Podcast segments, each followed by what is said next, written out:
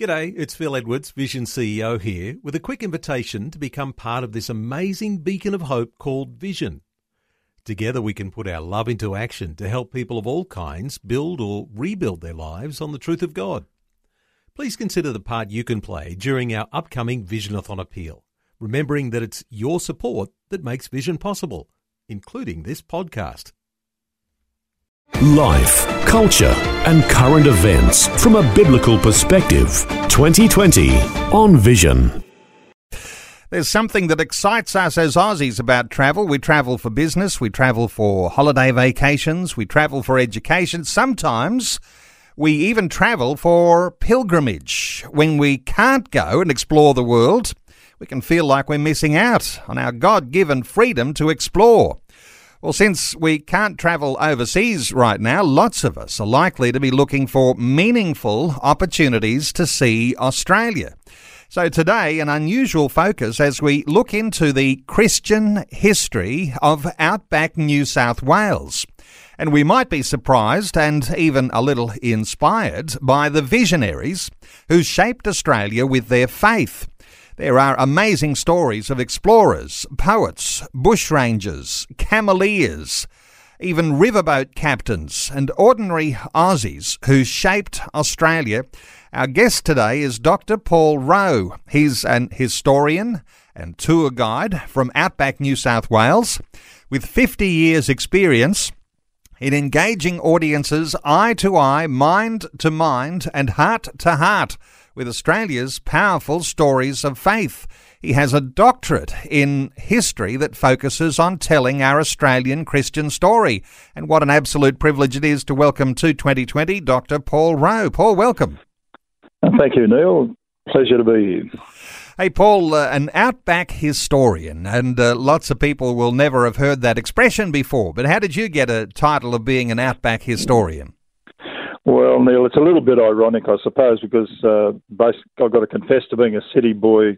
I was city bred in Sydney, uh, but I've lived most of my life west of the Great Divide, and so I feel like I've got a foot either side of the Great Divide. I I did my study and uh, early, you know, university study and so on in Sydney.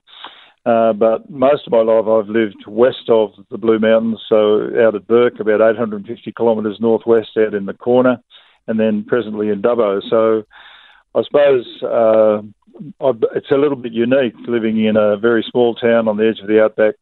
Uh, has really shaped me, and uh, was my apprenticeship, if you like, as a historian out there.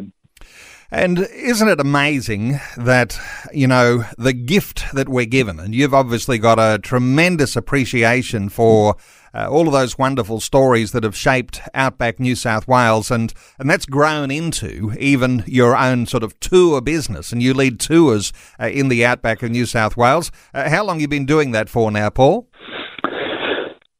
I should probably explain a little bit wider, Neil, if I can. I, I went to Bourke uh, in 1978 uh, to begin Cornerstone Community, which was a like a Christian kibbutz we had out there, and we had young people coming from eventually from all over the world to us out there. So I was 27 years in Bourke.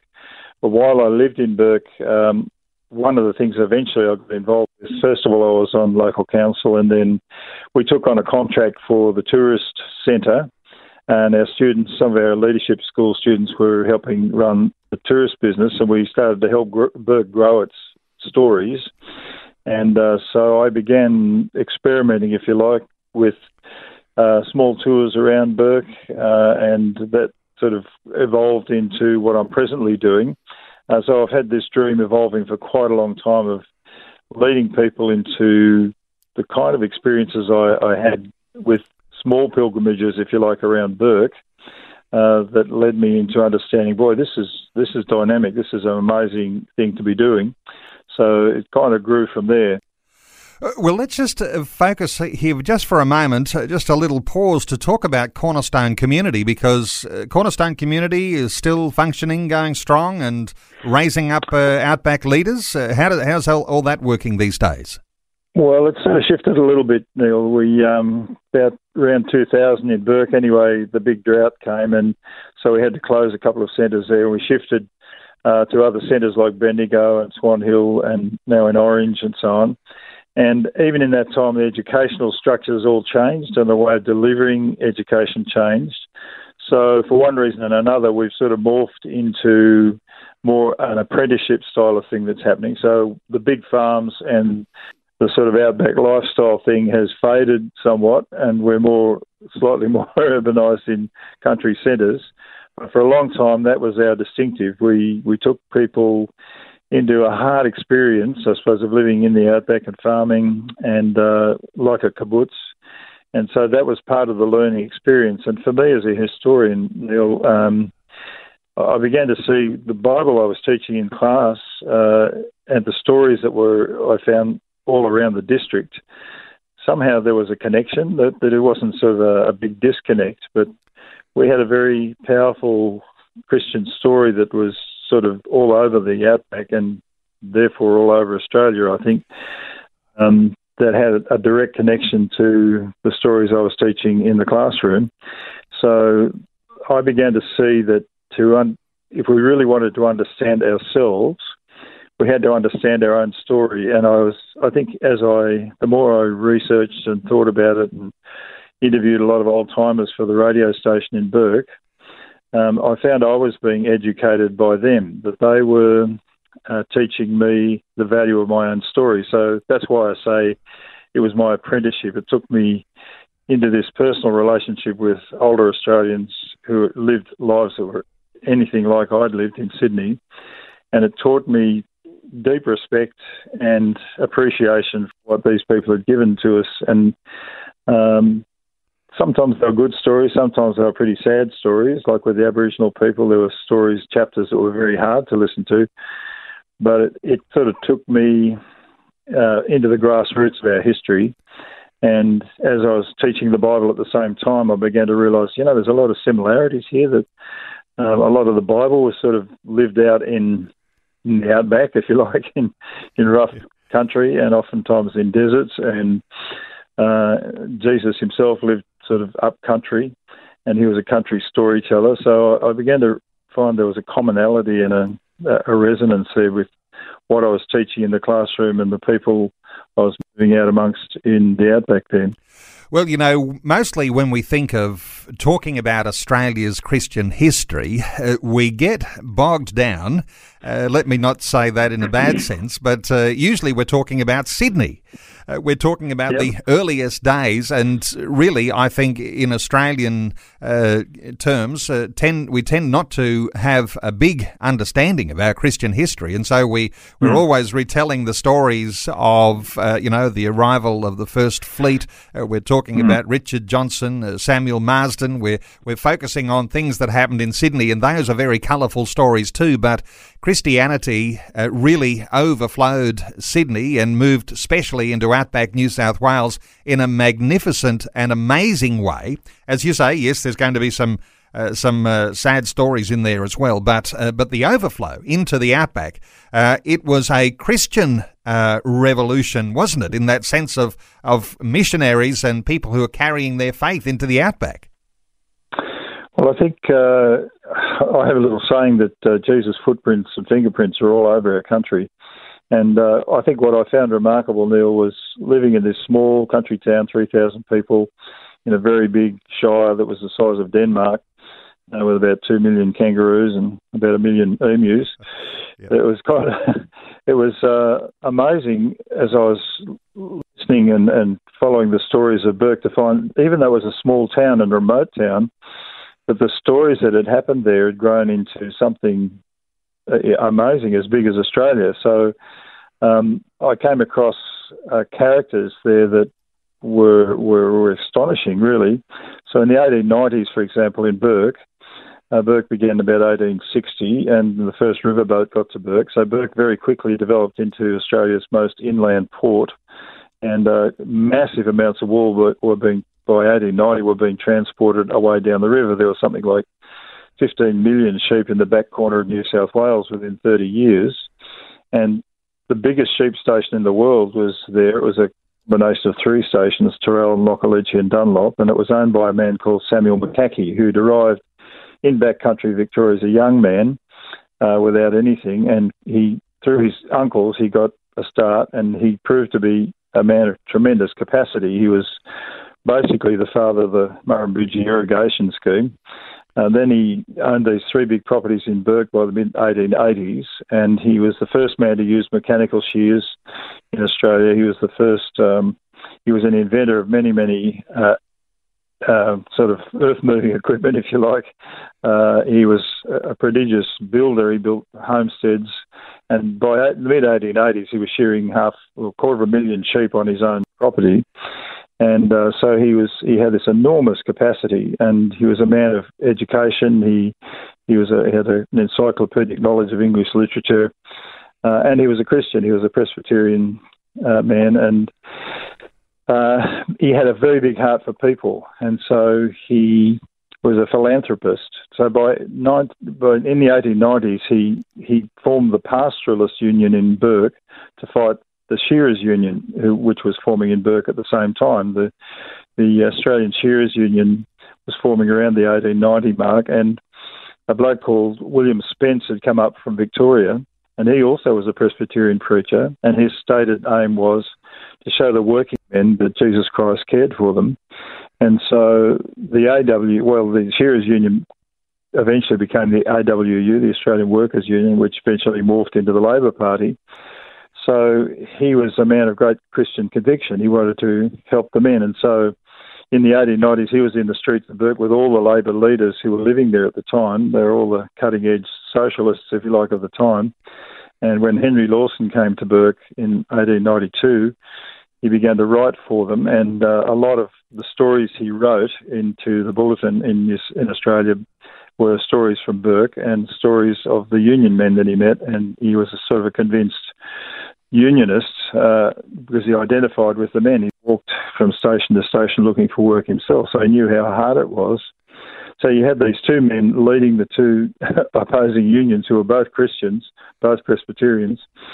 Um, eventually, Samuel McCaughey, um, he when he died in 1919, he sold everything he had and put it into trust for churches, education, and hospitals and it was about 38 million pounds in those days. So he's basically the Bill Gates of Australia. Wow! And uh, so, and it's still, you know, Bourke Hospital still gets money from the McCaughey Fund. There, there are chairs in universities that are still funded by the McCaughey Fund.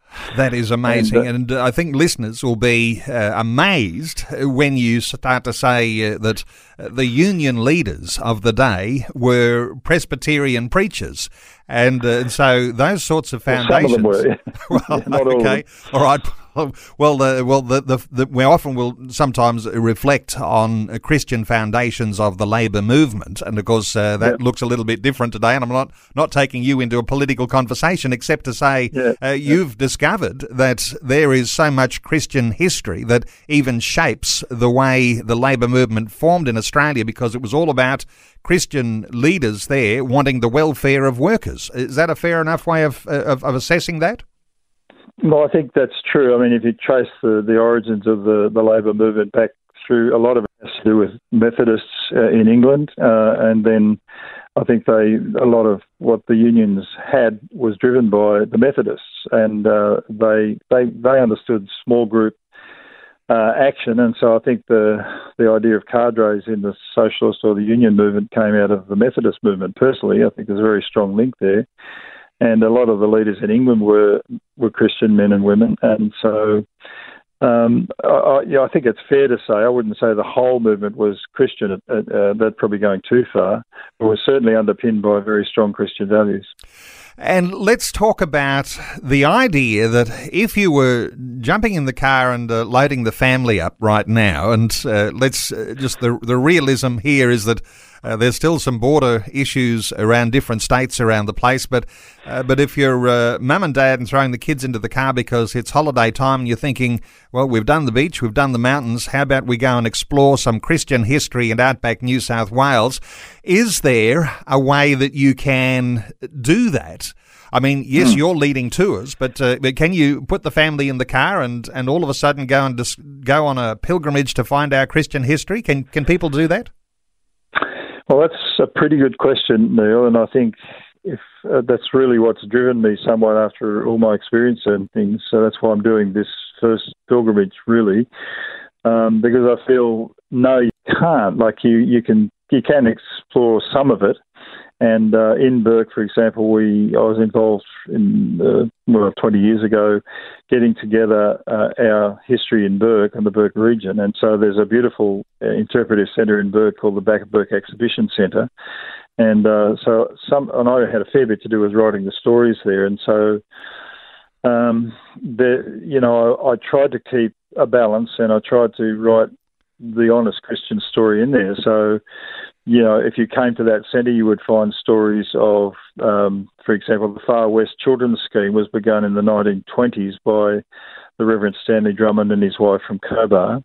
And uh, they, they were men and women of great heart. And I interviewed old timers who knew them and, and very much appreciated what they gave to the backcountry. And people like Nancy Bird, the aviatrix, she actually flew as a 19 year old girl. She flew for Far West Children's Scheme, inspired by uh, Reverend Stanley Drummond, and also she flew for the Flying Doctors with John Flynn. And she told me when I interviewed her some years ago that she said, Well, Mr. Flynn and Mr. Drummond were like fathers to me as a young girl pilot in the outback. So they were covering vast areas of the outback uh, with Christian compassion in a practical, sleeves rolled up sort of fashion. Uh, and the sad thing, I think, Neil, is that Australia's forgotten that. That uh, they'll they're very ready to accept and appreciate the, the work of the Flying Doctor Service and of the Far West Children's Scheme, but the the the thing that drove their founders is often buried. It's lost. It's become invisible. That uh, John Flynn was a man of faith, uh, and I've taken a pilgrimage of young boys, fifteen-year-old boys from Wyoming, New South Wales, up to Darwin, and twice I've led them through the John Flynn story and stood them in front of John Flynn's grave in Alice Springs and said to them, you know, you boys, you, you, know, John Flynn was 16 when God put a call on his heart. What what do you want God to do with your lives? And I saw those boys square their shoulders and and look at me and say, I'd really like God to use me for something. And uh, so I think there are heroes like these men that we need to be introducing, not just because they're religious, but because they're men and women of caliber. It was their faith that gave them their, their backbone. It was the sinews of their faith that drove what they did. And I think it's sad that we've lost that. And my passion is to reintroduce, to surface that invisible story as it's become. In fact, I'll even go so far as to say there's been a fairly cynical attempt uh, by secular historians and others to edit the Christian story out of our story. And my passion is to reinstate, to reinstate it, to bring it back into focus, not because just because it's religious or because it agrees with my faith, but because it is part, it's an integral part of our Australian story. So, in answer to your question, no, you will not always find the story. It's, it's sort of lost. And the job I feel is that we've got to recover that story, and I want to inspire young men and women, historians, teachers, preachers, chaplains to get a hold of our local stories and tell them because we need to know our own story.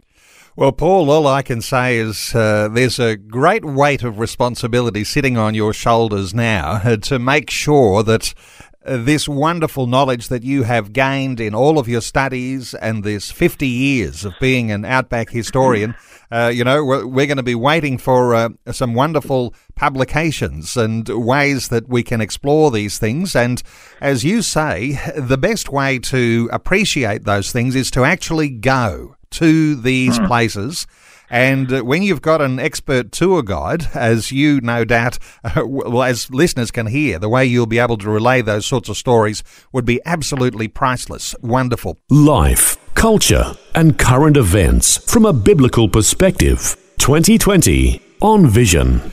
Hey, we're talking about the Outback Christian history and focusing in on Outback New South Wales. But if you're in other states and territories around Australia, feel free to call in and let us know what some of the Christian history is. And you'll need to keep it nice and brief, but keep that, uh, but uh, keep those history uh, issues coming. One 316 316. Dr. Paul Rowe is our guest. Hey, Paul, you're leading a tour between Dubbo in New South Wales and Bourke. and you've got a it's a seven day tour and sounds to me to be action packed. Give us an in a nutshell uh, way that you can actually talk about Australia's outback Christian history in a tour between Dubbo and Bourke. Okay, well, in Dubbo, uh, I worked with an Indigenous brother here, and uh, we discovered, worked together on bringing a, very, very important story to light. And we discovered that there was a, a, lost story about a man called Bill Ferguson, who was an Indigenous man who lived in Dubbo in the 1930s. And I, we, we agreed that this man was, in fact, the, the Martin Luther King of Australia, because in 1937 he the first, uh, one of the first civil rights movements uh, in Australia to stand up for the rights of the Indigenous people. He was a Christian man. He was an elder in the Presbyterian Church, which was rare in those days to have an Indigenous man as a leader in a church. And uh, he, with another brother down in uh, an Indigenous man in Victoria, a man called Bill Cooper, um, together they they led the first civil rights action on Australia Day in 1938, and they went to Parliament and they asked the Prime Minister from the Bible, they were both Christian men, uh, the Bible says we're all God's children. Why aren't we being treated as such? Well, uh, we managed to get Bill Ferguson's story up in front of children. We te- tell it in the schools, and part of what happened about a year ago was that the city agreed to put a statue of Bill Ferguson right in the centre of the city. So he's now a main feature of this town. So that's a beginning point to tell the story of a Christian man who stood up for the rights of the Indigenous people, and it belongs to Dubbo. Uh, so that's a beginning point. Um, and so I introduce, will introduce people to that and a couple of other stories of, uh, well, it, another Indigenous man who's taken action, uh, Peter Gibbs, who's begun the I Proud movement to help train ab- uh, Indigenous pe- police. Um, and uh, another, a, a, Tongan man who's leading uh, what's called Tradies Inside here in Dubbo to help tradies who are in strife with depression and, and suicide. So I want them to meet uh, men and, and women who are proactive in helping their fellow men. And that, there's some great stories here in Dubbo. So that's where we begin. Uh, we go through Narromine, which has got an aero history, and there's a beautiful uh, aero museum there. And um, and then we head to Bourke through, well, Banjo Paterson territory. some of the stories he wrote about Clancy the Overflow, and then into Bourke, and pick up a lot of the Bourke stories. Some of them I've told you, but there are many, many others. And that was the thing, Neil, that I found. Even though they were small towns, these stories were big stories, you know. And so then we follow, uh, we swing away from Bourke down through to a little town on the Darling called Louth. And so we go through Toorale Station, which was owned by McCaughey. We, we hear his story. We go to Gundabooka National Park or an Indigenous man, a Christian brother, is uh, a, a, ranger there, and he tells the story of his own people there. Then we swing it back through Brewarrina, through the, the famous fish traps there, which are probably the oldest man-made construction in the world. Uh, and again, we meet some Indigenous people there, and then head south into the Macquarie Marshes, which would be beautiful. Actually, if you're travelling out west this time, it's beautiful. It's a fantastic spring at the moment, and after the rain, and then uh, we head across to Coonabarabran and we catch up with the Warrumbungle, the story of the Warrumbungle Mountains and uh, and Siding Springs Observatory. So there's the whole story of the stars, and then back through Gilgandra to, to Dubbo. So it's an eight-day sort of circuit we do.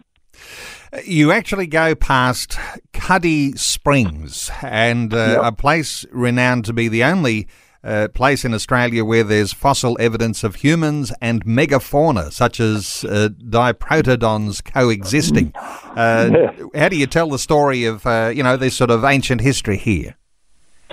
Well, that's a good question. I, you've caught me out a little bit there. I'm not an expert. I just know that that, that is a fact. It is quite astonishing uh, that, that we we've got this ancient history, and uh, the footprints of uh, the, the indigenous people alongside uh, some pretty serious big animals back there. Um, how you interpret that is another question, but it'll be, it'll be, an interesting one. I'm sure it'll cause a lot of discussion.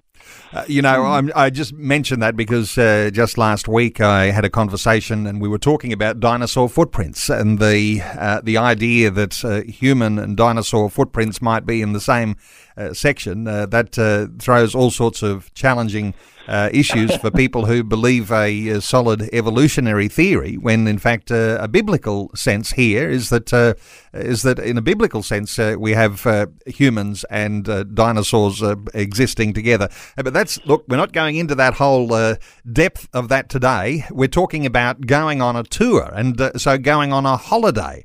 The sort of people that that you lead on your tours are they people who are on holidays, or do they have a special idea, or they're doing some special academic study, or uh, school groups? I mean, or will you take anybody, Paul? Who, who's the sort of people that actually come on a tour with you? Okay, well, if I can go back, Neil, when I was in Bourke um, with the of school kids I was teaching, um, because we had such a strong literary history in Bourke, so we had uh, Breaker Morant, uh, a famous sort of soldier poet uh, who died in the Boer War. He he lived in Bourke, along with another Scots poet called Will Ogilvie, and then Lawson, uh, Henry Lawson. They were all in Bourke about the same time. Shortly after that, around the 1900 mark, um, a very famous Australian writer, Charles Bean, came to Bourke, wrote two books about Bourke, went to Gallipoli and France as Australia's war historian, came back with that story and planted it in the War Memorial in Canberra. So he wrote five million words about the Anzacs and basically gave us the Anzac story. But he said the men he met in the trenches were the men he met in Bourke and, and admired their their great tenacity and skill. Um, so we we had a very rich uh, literary history here in Bourke. So I took these kids on a trek and I said, okay, well, we'll go to where they, they actually wrote these poems. We'll visit the places. So we went on this outback trek. And um, after that had been such a success, when we got uh, took over the tourist centre, I found myself um, saying, well, I think we could turn this into a tourist pilgrimage. So we did. Um, and uh, it became a very successful thing called the Poets Trek. And so we take people every year and follow the steps of Henry Lawson, Breaker Morant, and we tell their stories on location. And something I discovered, Neil, was that when you take people to the place it happened and you tell the story there, some, some real magic happens. Paul, as we continue our conversation on from here, uh, some important elements. Uh, you have a passion for training up storytellers. It's all very well to say, hey, Paul's a great storyteller and he's leading these tours, but you want to see this spread far and wide, don't you? Well, that's true, Neil. I think, uh, in fact, we we uh, we're all storytellers. We every day we're telling stories, and uh, we need to sort of, if we get a hold of the stories that have shaped us, shaped Australia, uh, then we'll be richer for it. I think. And of course, you want to be able to get into some resources that are easily accessible to people who might be listening to our conversation now. And so you've got the launch of a new website that's coming up at the end of October. Uh, what's all that about? Well, uh, I, I realise at this end of my life, uh, I mean, I've had all the experiences, and as you say, I've learned a lot about storytelling and, and uh, about particularly the eye to eye, mind to mind, heart to heart, which I borrowed from the Scottish Storytelling Centre to be honest. Uh, but they said we need to rescue people from the solitary confinement of the screen. And that for eons, like gathering the tribe around the, the campfire and telling them the stories of their people uh, has been a powerful way of shaping a culture. So Moses told the people back in the desert, you need to tell these stories to your children every generation. If you stop telling the kids the stories, if you stop living the story, then it'll die. And if you follow the history of Israel, you'll see when they stopped telling their stories, that's when they lost the plot. But by the same token, the story of Israel, and you think of their long, long history, um, the one thing that's kept them together through an extraordinary uh, history of persecution and uh, being deported and, and driven out uh, is their story. That's the one thing they had. They had their story, and they kept that story alive by telling it uh, in their synagogues or to their children around the meal table. And I think there's something we've got to learn, Neil, that we need to be telling our children the stories and living the stories ourselves. So um, the Aboriginal people, of course, had done this for a long, long time, and, and they had what they call song lines. As they walked their country, they'd sing their song line, and their song line told them who they were, where they'd come from. Every mountain, every tree, every river, every rock had some story associated with it, and that would make them feel grounded in their own territory. That would show them who they were. And they had a little saying if you don't know your songline, you don't exist. Uh, by singing your songline, you keep the story alive, which is pretty powerful, isn't it? It is so, so powerful. And it's interesting uh, when we talk about the way that our uh, modern ac- academics uh, try to write out the Christian connection. A little bit of an illustration in there, isn't there? Because lots of listeners uh, will be familiar with the Royal Flying Doctors Service and will say, oh, yep. isn't that a wonderful uh, organisation and it's got a rich Australian history and uh, founded by John Flynn. And what often is left off that is that it's the Reverend John Flynn, who founded the Royal Flying Doctor Service. There's even a visitor experience in Dubbo that's part of your tour. Uh, but uh, mm. when we reflect on how these things can be easily lost, yes, there are going to be some stories there, but the Christian connection is the thing that some people are trying to write out of our history. What are your thoughts around the, the way that happens? Yeah, well, that's a good question, Neil. I think. Um well, as I said, I led I led a tour with young blokes, and, and and John Flynn is in fact the most memorialised Australian. I think he's got more statues and, and interpretive centres than anybody else. And if you go from Dubbo to Darwin, you'll find them all along the way. But uh, in visiting those centres, I would say that, and this I say sort of carefully, I'm not sort of being overly critical, but I, I was sad to think to find that very very few. They might call him the Reverend, but they don't really tell that that part of his story, which was deeply rooted in faith. And the men and women who went with him, most of them also went into those those nurses who went way into the outback, or the pilots who flew, or the doctors that went there were men and women of faith. That's why they went there. And I said to these boys, look, John Flynn, at 21, he wrote to his dad, Dad, if Jesus Christ is God's son, and he really entered this world to show us the Father, then why aren't we doing more to show people this. And so for him, the flying doctor service was an expression of the kingdom of God. He said people out here don't need churches so much as they need hospitals. Um, they need connection, they need community. And so he gave his whole life to connecting the people of the bush to medical care and through the, the pedal radio that Alfred Traeger invented, a young nerd from down in South Australia, um, together they gave the bush a voice, and with the voice came education for children on School of the Air and so on. And so his mantle of safety was more than just medical care.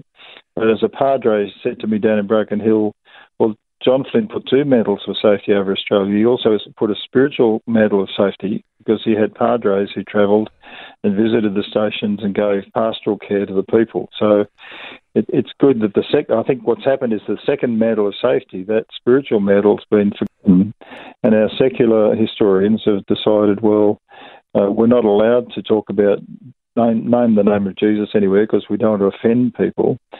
Um, but it just it, it makes me cranky. it gets me angry, thinking, well, it's not like we're talking religion. We're talking about the motivation of these people. Why did they actually do it? And why can't we say that? You know, it just drives me crazy to think that part of the story's gone missing. And wow. so we need to get storytellers who will step into the gap there.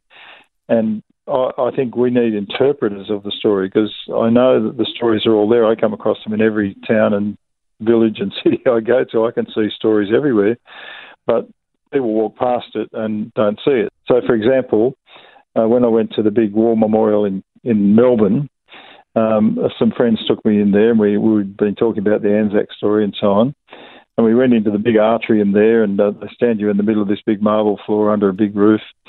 And uh, they stand you around this rock in the middle of the floor and they say, you know, on the 11th hour of the 11th day of the 11th month, the sun shines through that hole in the roof right onto this rock here and there's words carved on the rock. And so the lady stood us there and she said the Lest We Forget poem. And then I said to her, So what is what's the rock? What's with these words on the rock? Because carved into the rock is the other words, Greater love has no man than this, than he laid down his life for his friends. And she looked at me and she said, Well, it's from the Bible, but it's not religious. I said, Oh, really? and uh, I said, that's interesting. So do you know who said it? And she didn't. So she found somebody else and he came back. I said, oh, I think it's Jesus. Anyway, he made up a story. Now, I'm not denigrating those people, but I think it comes back to us, Neil, to say, well, hang on a minute. Why aren't we there saying to people, well, actually, why did city fathers choose those words in 1919 to express the great loss of young life. Uh, why did they choose those words? Why didn't they choose Aristotle or Plato or Henry Lawson or whatever?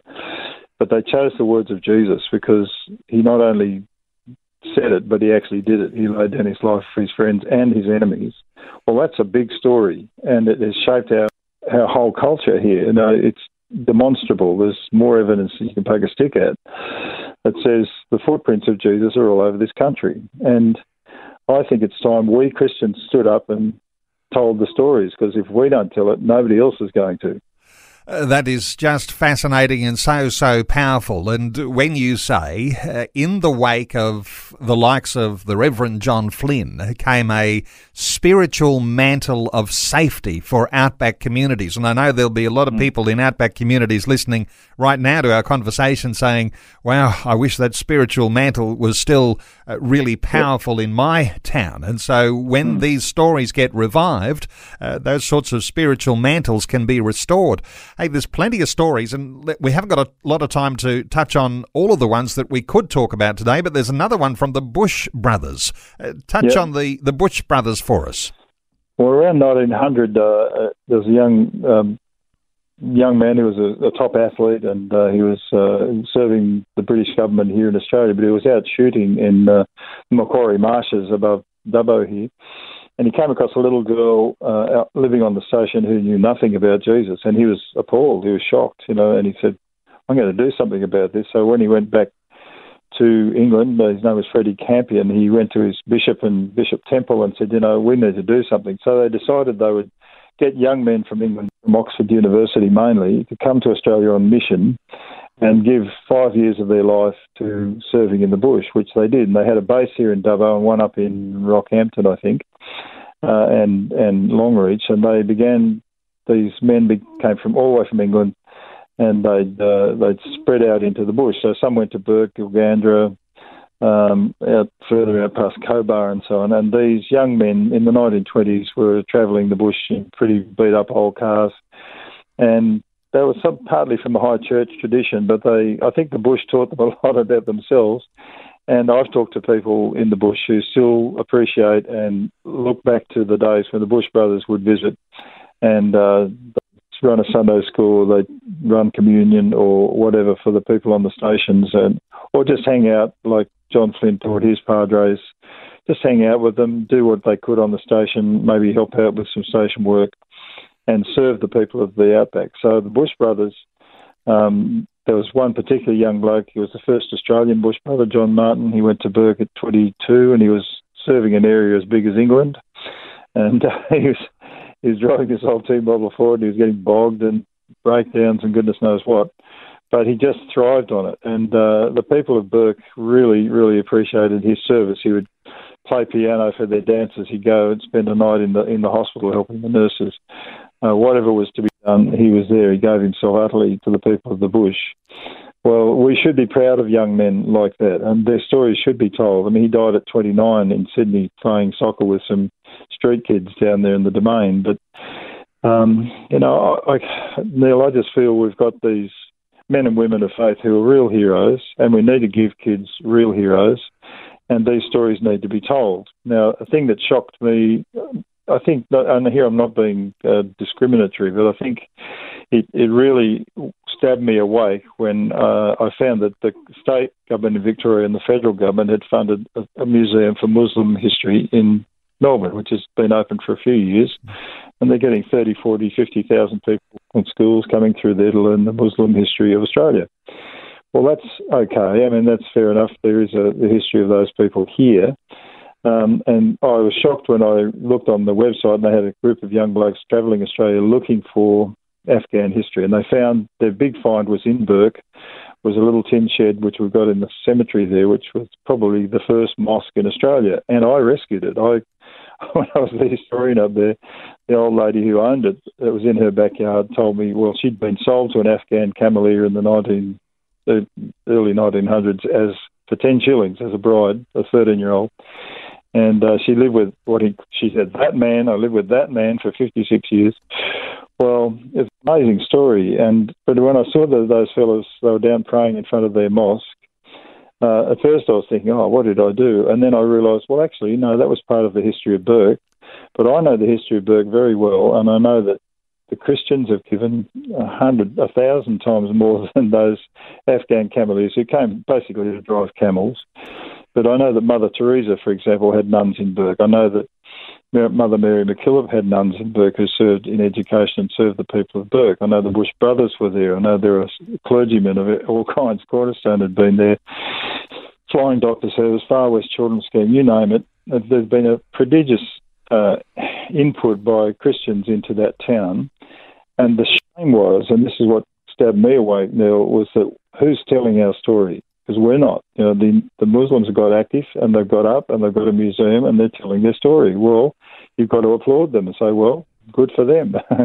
but it's shame on us that we haven't got our stories together because I think everywhere across Australia those footprints are there and they're not being told. And so the shame, the responsibility lies with us because we're the custodians of the story. And like Moses said, you need to be telling your story to your children. And I think we've failed to do what Jesus said we should do put our light up on a hill, let men see your good works, and glorify the Father in heaven. Well, I'm going to ask you if uh, there's some way uh, that listeners can know what the address is for this new website that you're talking about for the 28th of October with that launch. I'll ask you about that in just a few moments, and listeners might like to uh, grab a pen or a pencil to write that down. But what we're talking about here is, uh, as you say, uh, there is uh, effort being made to outline and highlight Muslim history uh, even as you say, Afghan history uh, in Australia, but where is the Christian history being housed? Now, you have a goal somewhere down the track, and no doubt. Uh, it's a big process. No doubt it's an expensive process too, but maybe it doesn't need to be as expensive as what the ultimate goal might be to get things underway. But you've got a goal uh, to create a storytelling apparatus uh, in Canberra. Uh, no doubt it's going to cost dollars, and there needs to be some more visionaries that join you along the journey. But that's a that's a huge goal. Uh, what you, what have you got in mind with the, the possibility of that happening? Well, I think uh, when I began in Bourke, uh, we began saying we need to tell our Bourke story. So we had 12 volumes of Bourke history. I was thinking, how do we get this out there? And so we set ourselves to work, and over a 10 year period, we raised $8 million and we built a top class uh, facility in Bourke called the Back O' Bourke Exhibition Centre. Now, um, people at the time in Bourke were saying, "Oh, you'll never get it done. Why would they build that in a small town like this, etc., etc." But it's there, and that taught me a lesson, Neil, that um, if you believe something should be done, then you can get it done.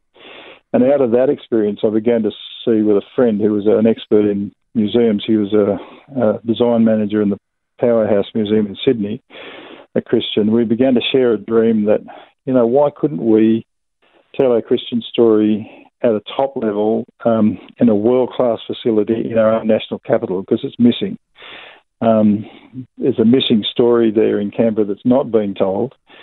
And, you know, when 100,000 kids go to the War Memorial every year um, and uh, see the Anzac story, and it's a big story, but it's a narrow story. It's about war, it's about men, it mostly happened outside Australia. I think we Christians have a wider, deeper, longer, more powerful history to tell, and we're not telling it. And so um, uh, we began to dream a dream with a group of others. Um, Professor Stuart Piggin, who's written two magnificent books on Australia's evangelical history recently. Um, so we're not short of resources in that sense. The research has been done. Um, then Meredith Lake wrote her book on the Bible in Australia and so on. So there's some excellent books being published. But who's going to sit down and read, you know, a thousand pages of Australia's Christian history? Not many people, but they will go to a museum. Museums have become one of the sources of authority. In fact, people look to museums more than they do to the church or to even schools uh, to for their information. So it's time we engaged people with these great stories, and we've got fantastic stories to tell.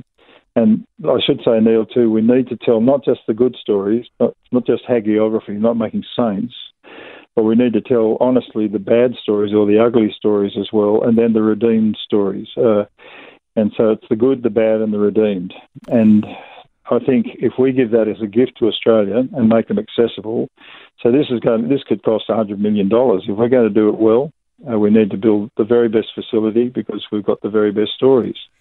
And it's a very, very significant part of Australia's history, and so we owe it to our own country to remind Australians, whether they're secular or atheist or Hindu or Buddhist or whatever, um, that this is where so much of what we have, the blessing we have in this COVID time, for example, the medical care, the social welfare, um, all that, uh, where did it come from? It didn't just drop out of the sky. It actually was invested by hundreds and thousands of fine men, men and women of faith who gifted this country with the structures that we have that we take for granted. And it's time we stood up and said, and don't forget that um, the source of their initiative came from their faith.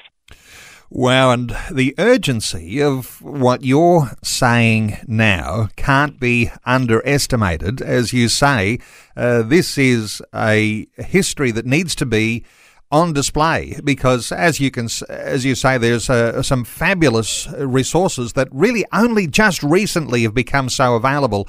Uh, the mm. work of uh, Professor Stuart Piggin. You mentioned Meredith Lake, uh, another uh, historian, Mike Spencer, who wrote One yep. People, One Destiny. I mean, there are some really recently. John Harris wrote a one. Yeah, John yes, Harris wrote One Blood. Story that, yep. And uh, so we've got we've got some of this. It is fairly recent, but it needs to have depth. And as you say, people won't read a big academic volume on history, but they'll go to a museum. They'll go to an exhibition centre, and uh, all honour to you for the back of Bourke Exhibition Centre, and that's a part of your tour as well. But uh, the idea of getting uh, some sort of uh, apparatus in place in the national mm. capital in Canberra, that's got hmm. urgency mm. to it. And uh, so the encouragement to listeners today is to uh, capture a hold of that sort of vision. And some listeners may want to be on the team to help make that happen. Absolutely. It's a challenging yep. time to, to make it happen. But as I say, the urgency can't be underestimated. we have run out of time. And mm. I just want to I did mention you've got your website release coming up on the 28th of October. Uh, yep. Is there a website address that listeners can yep. uh, can can yep. get a hold of? What is it? Yes, so on the 28th we'll have the Outback Historian, one word, dot com dot au. Simple as that.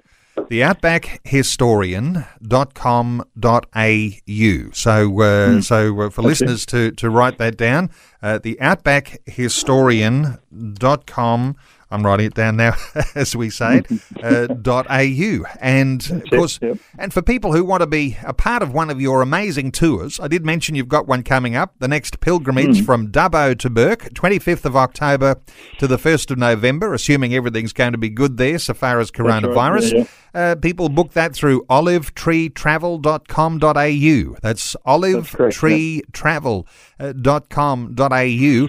And uh, just uh, honour to you. It's just been a wonderful conversation. And Paul, let's plan to do this again sometime soon. We'll pick up on some more Absolutely. of those wonderful stories and maybe monitor yes, along the way mm. any moves towards uh, the possibility of a museum in Canberra, which uh, it's a wonderful yep. vision. Uh, Dr. Paul okay. Rowe, historian, tour guide. Uh, do take advantage. Jot down that, go to that website when it's launched, the outbackhistorian.com.au. Olive Tree Travel to join one of Paul's tours. Paul, thanks so much for your update today and for sharing your thoughts and your heart with us on 2020. Well, Neil, thank you for the opportunity. Thanks for taking time to listen to this audio on demand from Vision Christian Media. To find out more about us, go to vision.org.au.